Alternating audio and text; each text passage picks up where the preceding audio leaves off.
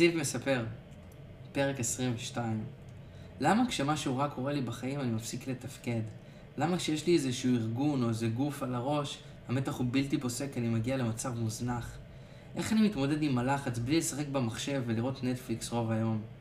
איך אני מגיע למצב שאני יוצר לעצמי את המסגרת ואני לא נותן ללחץ או לפחדים מקום בחיים שלי?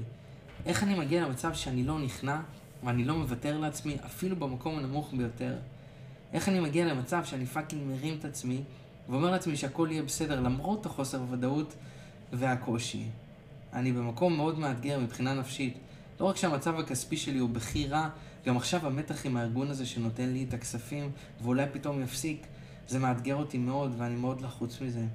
אני לא רוצה לחזור לארץ, אני לא רוצה להתעסק עם עורכי דין, אני לא רוצה בשורות רעות, אני נאבק את עצמי להחזיק את עצמי על הרגליים.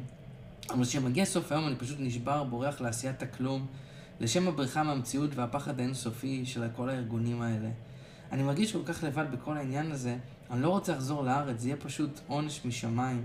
אני רוצה לחזור לענייניי בלי לחשוב על כל הארגונים האלה, כל הזמן על כל הדברים שקורים, וכל פעם שאני ממצמץ אני רואה איזשהו עורך דין ואומר לי, כן, נראה לי שאתה תצטרך לעבור אה, עוד איזושהי ועדה או להגיש עוד מסמכים, ואני לא יודע אם פתאום יפסיקו לי את כל העזרה ואת כל הדברים שאני צריך.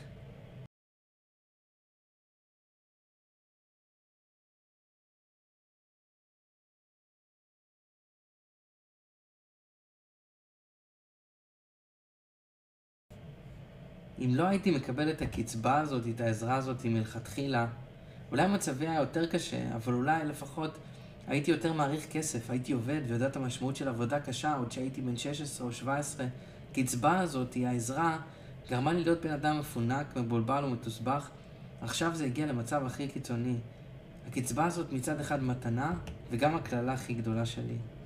יש לי מחשבות ממש ממש קשות בשל המחשבה על מה יכול לקרות לי. מצב כל כך קשה. החברים תומכים נפשית ועוזרים לי לשכוח מזה, אבל כשמגיע הלילה זה הזמן הכי גרוע בחיים שלי. כל כך בתחתית, הלוואי שהייתי כמו אחת האחיות שלי, שעובדת בשלוש עבודות, לא חושבת על אף שום ארגון שמסוגל להרוס לה את החיים או לשנות לה את הדברים. וזהו, פשוט עושה את הדברים שלה. אני רק רוצה להשקיע במוזיקה ולקדם את עצמי בתור בן אדם דרך מוזיקה. אני צריך משטר פנימי מחויבות ללא תנאים. ולא משנה מה, גם אם הדבר הכי גרוע קורה, אתה לא מאבד מהזוהר הפנימי שלך. אתה תמשיך להילחם כמו חתיכת שור בחיים האלה. לא משנה כמה זה מפחיד, עצוב ואולי כישלוני, אתה תמשיך ואתה תצליח. החיים עצובים לפעמים. אבל אתה תהיה צריך להיות מוכן נפשית לגרוע מכל. כי הרבה מזה זה דברים שאני הרסתי לעצמי במו ידיי. הטיפשות, הפזיזות, העיוורון, ההדחקה. ככה אתה חי, זאת הדרך החיים שלך, ועל זה אתה בסוף חוטף בראש. וכל מכה יותר עוצמתית וחזקה מקודמתה. אני שבור, פשוט שבור מבפנים. כרגע אני בניו יורק, אז עכשיו אני צריך לנצל את המיטב בניו יורק, ולא לשכוח מעצמי. כי מה שאתה עושה רוב היום זה בזבוז, ואתה יודע את זה, ככה אני אומר לעצמי. אמנם יש לך הרבה עבודה לאחרונה, שזה דבר טוב, אבל עיקר העשייה שלך זה לשבת בבית ולהביא ביד. תפסיק עם הבריחה, תפסיק עם ההרגשה שהפסדת, תצא מזה. כרגע אתה פה בניו יורק, אין מה לעשות, תנשוך את השפתיים, תמשיך הלאה. החיים זבל. החיים באמת לפעמים זבל. אבל אתה לא צריך להיות זבל לעצמך. החיים הם לא רק זבל. לפעמים זבל אורגני שמתכלה, שרק מחזק את הנפש.